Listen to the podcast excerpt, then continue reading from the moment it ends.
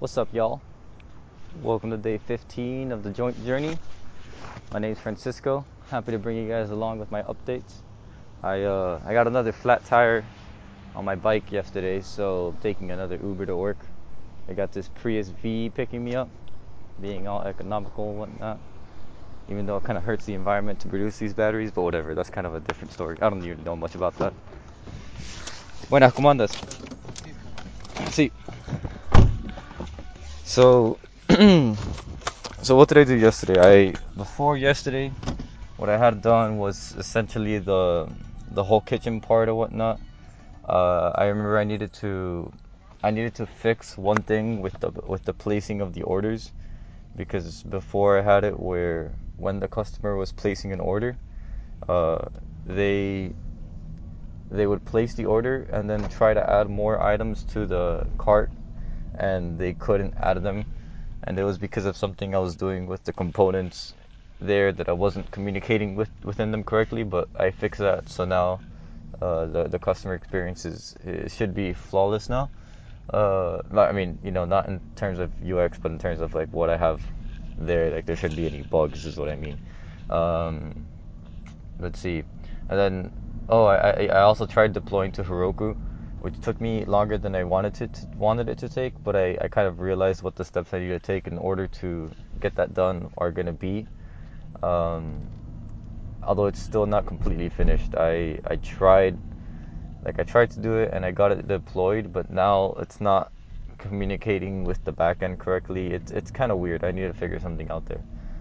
Other than that, I created the server view so the server is able to view all of the orders that are happening, be them opened or closed, um, all of the menu items, be them uh, cooked, open, uh, revision, uh, anything that they are, like the server can view all of them because essentially they need to have a lot of control over what's happening. They need to be able to change the status of certain things, uh, which I haven't gotten to that yet all they can do right now is look at all the orders and filter them by status. So be it open, close, uh, revision, sent, or cooked. Or they could also go ahead and uh, filter them by, by actual category, just like you can do in the kitchen. So by, by, by drinks or by appetizers, by burgers, all that good stuff. So pretty simple. That's essentially everything I was able to get done yesterday.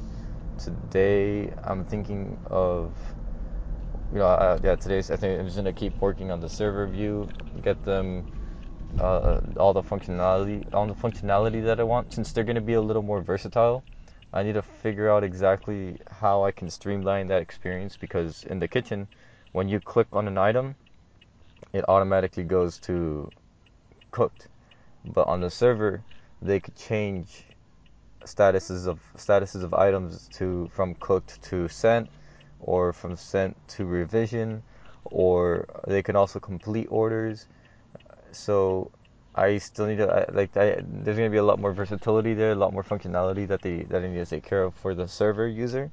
Uh, nothing crazy. It's just uh, more stuff to get done for them. So it'll be pretty interesting to get that done. And once that's done, once that's done, I'll, I'll, I'll be able to get onto the admin view, which that's going to be the interesting part because they're going to have full control over absolutely everything, right? So even more than the server, they need to be able to do everything that the servers can do, do everything that the kitchen can do, and they also need to be able to, to modify the menu, modify the the restaurant, any details of the restaurant. They also need to be able to create new restaurants, new menus for the restaurants, and all that good stuff. So yeah, that's essentially it. You know, again, wasn't really much that I got done yesterday. Yesterday um, was a lot of copy and pasting actually for the for the server view, since it's very similar to the kitchen view.